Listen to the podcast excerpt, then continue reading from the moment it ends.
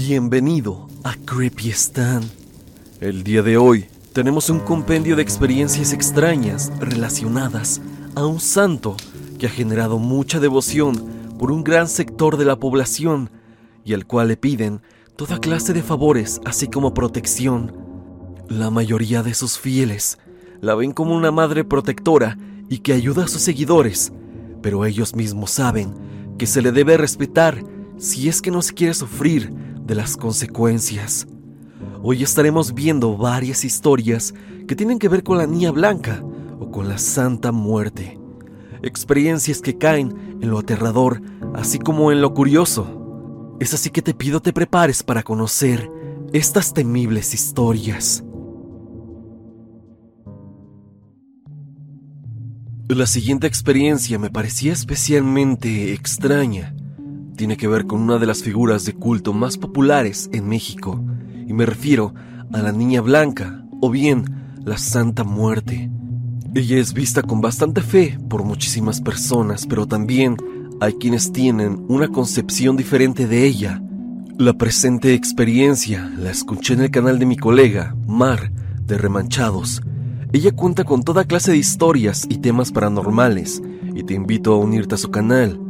El link a sus videos los dejaré en el comentario fijado. Recuerda que en Creepy Stan siempre respetamos los dogmas de cualquier persona. Habiendo dicho esto, sin más, pasemos con la historia. Esto ocurrió en mi barrio Bravo, Tepito. Es una experiencia que varios vimos Nadie nos las contó. Así comenzó mi tío a contarnos la historia más aterradora que he escuchado en relación a la santa. Mi familia es creyente desde hace ya varias generaciones. Mi mamá, mis tías, mi papá, mis abuelos lo son. Todos creemos que la santa nos protege y jamás le hemos tenido miedo. Aquí viene la historia por la cual creemos que la santa es nuestra protectora. Mi abuelo era maestro albañil. Durante mucho tiempo se dedicó a la construcción, no solo en la Ciudad de México, sino también en otros estados. A veces se quedaba tiempo extra para poder cobrar un poco más. Normalmente lo hacía en épocas decembrinas, ya que el 5 de enero es el cumpleaños de mi mamá. En fin, mi abuelo dice que fue una noche de diciembre. Le liquidaron un trabajo que estuvo haciendo durante más de seis meses por lo que fue bastante dinero. Él, bastante emocionado, se regresó a las 8 de la noche desde Toluca hasta la Ciudad de México. Ya entrando al barrio Bravo de Tepito, en dirección para la casa, mi abuelo sintió que dos personas lo estaban siguiendo. Efectivamente, lo asaltaron. Mi abuelo jamás ha sido dejado, siempre ha peleado, y creo que eso también contribuyó a la golpiza que le metieron. Le tumbaron todos los dientes. Él dice que no sabe cuánto tiempo pasó, pero de un momento para otro comenzó a sentir un frío enorme recorrer todo su cuerpo. Los golpes estaban sangrando y tenía la sensación de que le habían enterrado algo. Él estaba tirado dos calles antes de entrar a la casa, cuando de repente la vio. Dice que la niña blanca iba caminando tranquilamente, casi levitando por esa calle. Él la describe tal cual como una aparición sagrada. Dice que tenía un velo bastante largo y amplio que llegaba al piso. Era como si el velo estuviera acariciando el pavimento. Llegó hasta él y juró que no tenía miedo. Solamente le pidió que mi mamá y mi abuela no sufrieran tanto y que no pasaran mal las fechas. Él dice que la santa se acercó tanto a él que pudo verle los pies a través del manto él los describe como si fueran de un papel traslúcido, que a través de la piel se alcanzaba a ver todos los huesos, y dice que en ese instante se quedó dormido y tranquilo, esto porque sintió que la santa le cumpliría su deseo. Es en este momento donde viene el relato de mi mamá. Ella siempre ha tenido la habilidad o el poder de ver cosas en los sueños, predicciones sobre eventos futuros. Ella dice que vio como el abuelo estaba nadando en contracorriente en esa calle donde la habían asaltado. Cuando mi mamá se despertó, Rápidamente se fue corriendo con la abuela para contarle lo que había soñado. Eran alrededor de las dos de la mañana y la abuela estaba más que preocupada porque el abuelo no había regresado. Algún sentimiento o algo le dijo a la abuela que mi mamá había soñado eso por alguna razón. Es así que se dirigieron a esa calle y sí, justamente se encontraron al abuelo. Creemos fielmente que la santa nos dijo, a través del sueño de mi mamá, que él estaba ahí. Y sí, ambas llegaron a auxiliarlo. El relato no acaba en esto. Afortunadamente mi abuelo se recuperó, pero no cabe duda que la niña blanca pone a todos en su lugar. Resulta que días después se enteraron que las personas que habían asaltado al abuelo eran nuestros vecinos, quienes sabían que ese día mi papá iba a cobrar algo. Estas personas terminaron en la cárcel, no por este delito, sino por otros que habían cometido. Todo esto sucedió de una manera muy milagrosa, quizá mágica. Todo ocurrió en cuestión de 15 días. Fue bastante impresionante. Lo más interesante es que mi mamá sí tuvo su muñeca y la única explicación que le hemos podido encontrar es que la santa siempre escucha, aunque tú no se lo digas. Es algo muy raro, pues resulta que un paquete llegó a la casa el primero de enero. Ese paquete tenía la dirección de otro estado, no recuerdo si era de Nayarit u otro estado, pero llegó ahí a la casa. Dentro del paquete venía una muñeca justo como lo quería mi mamá. A mi abuelo, a partir de ese momento, no le faltó trabajo, pero esa santa que camina por alguna de las calles de Tepito, siento que siempre está pendiente de lo que le sucede a sus devotos. Pero algunos de los vecinos aseguran que han visto un manto espectral caminar por alguno de los alrededores del barrio Bravo.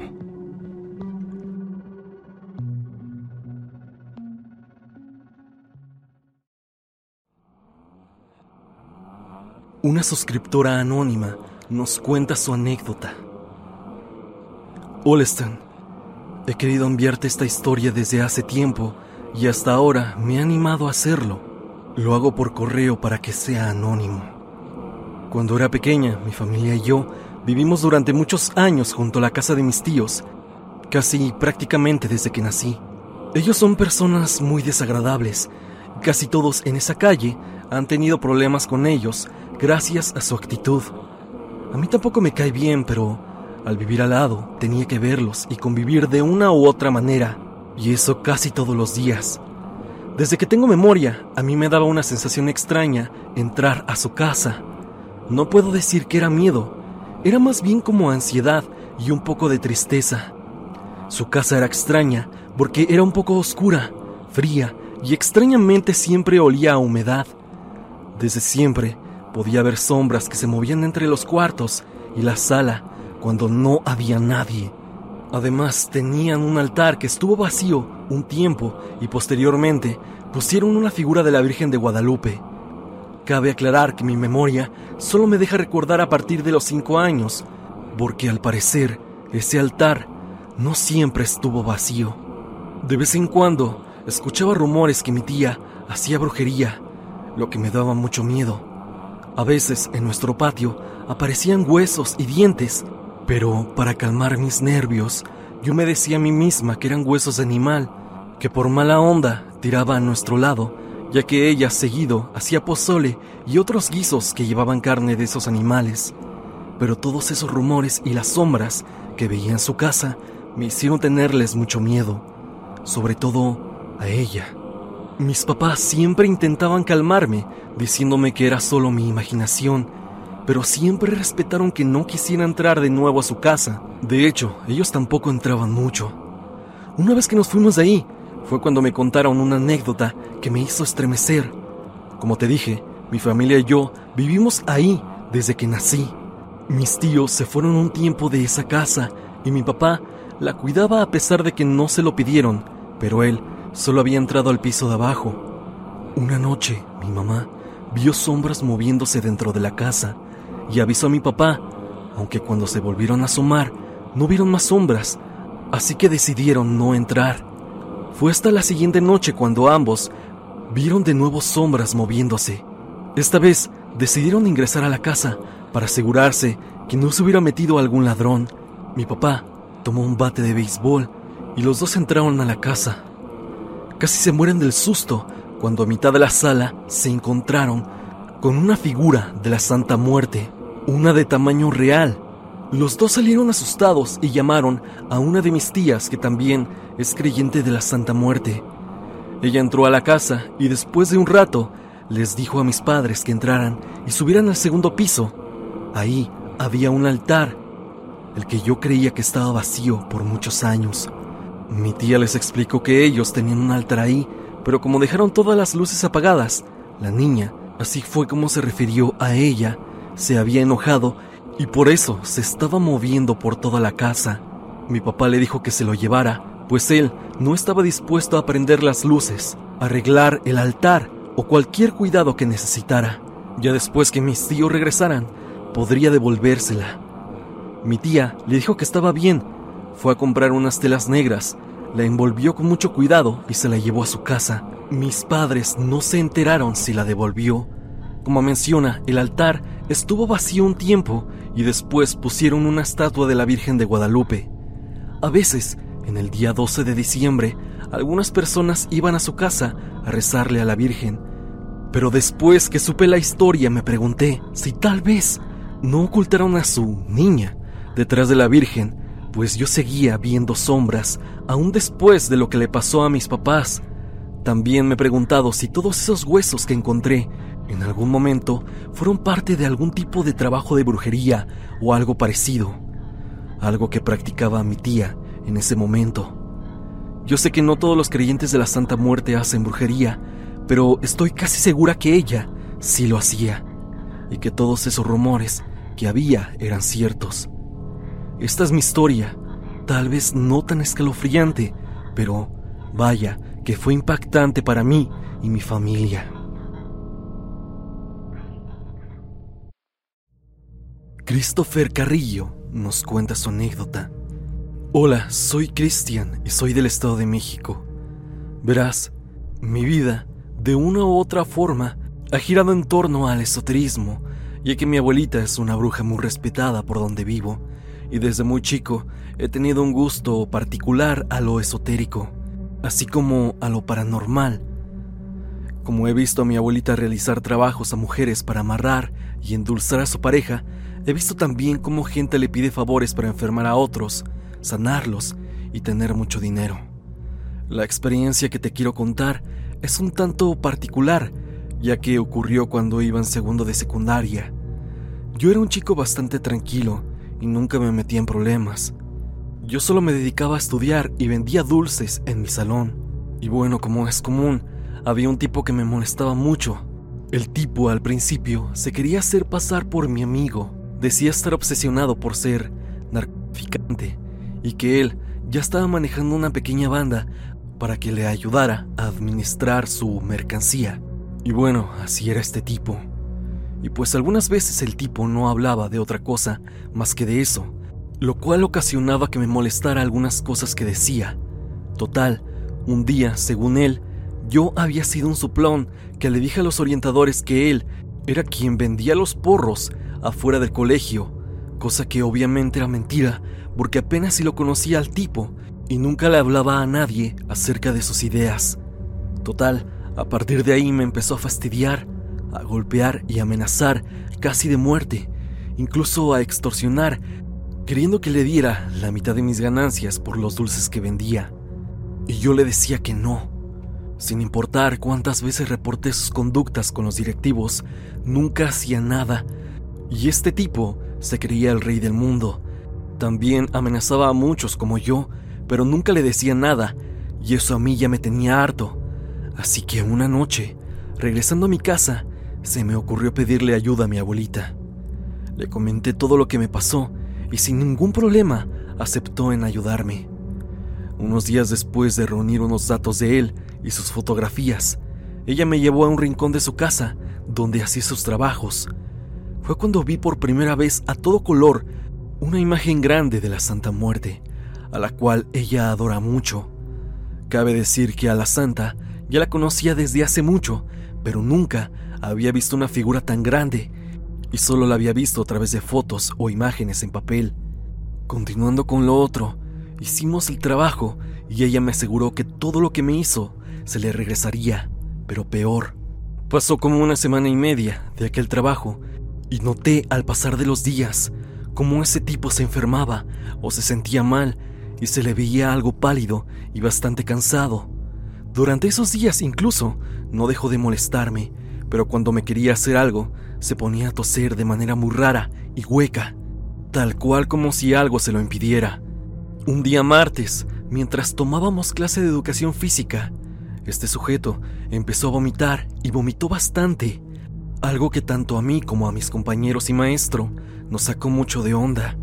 Y es que el tipo vomitó clavos, cabello y hasta bichos como cucarachas o grillos. Era una escena bastante turbia, pero admito que se lo merecía. Tanto fue el impacto que se lo llevó una ambulancia y tuvo que faltar por varios días. Posteriormente simplemente se dio de baja. Se comentó muchas cosas, pero nunca sospecharon de mí. A día de hoy, después de esa experiencia, empecé a practicar esas artes esotéricas y quizá le ayude a mi abuela con todas las cosas que hace. Esta es mi historia, Stan, y aprecio que la hayas leído.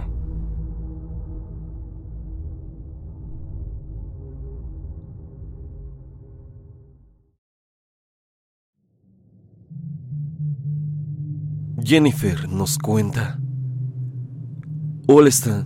Estaba viendo uno de tus videos sobre experiencias con la santa y recordé algo que pasó hace algunos años en el pueblo donde vive mi abuelita. Comenzaré diciendo que esto no es algo que me haya pasado a mí directamente, sino a la vecina de mi abuela, pero que debido a este hecho dejé de frecuentar su casa. Era aproximadamente el 2011. Solía ir en las tardes a casa de aquella señora a jugar, pues ella tenía una gran cantidad de muñecas que solía prestarme. Llegó incluso a regalarme algunas de ellas. Pero volviendo a la historia, Aquella vecina era visitada en ocasiones por su hija llamada Lily, junto con sus tres nietos, que tenían aproximadamente 7, 5 y 2 años.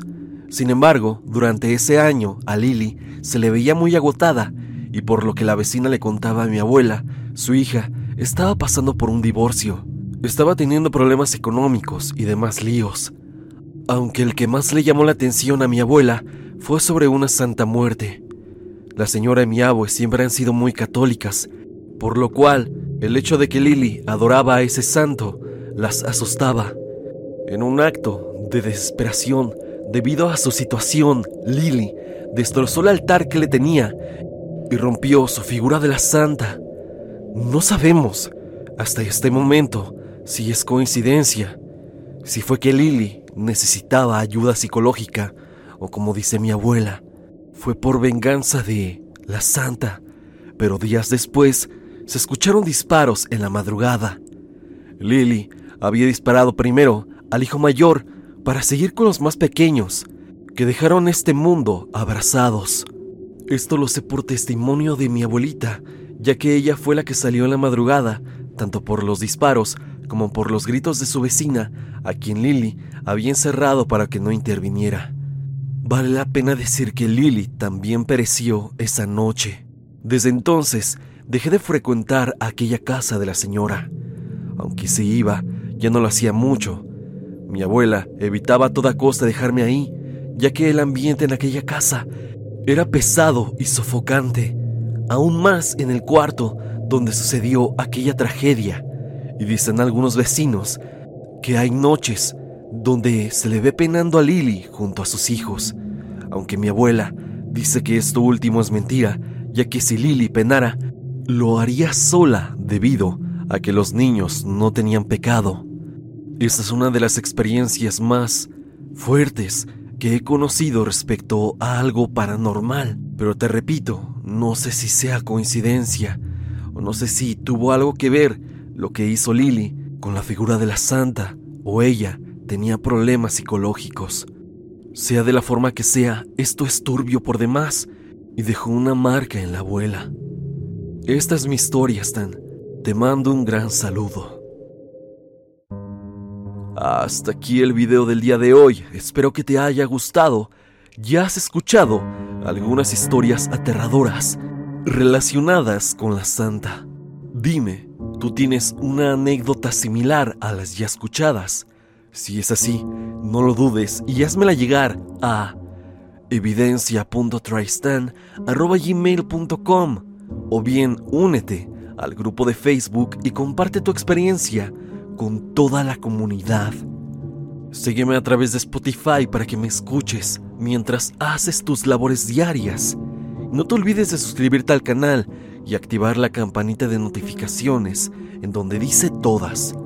La música es por parte de Repulsive. Si te ha gustado, por favor, suscríbete a su canal. El link estará en el comentario fijado. Sin más que decir, no te olvides que yo soy Stan y te deseo dulces pesadillas.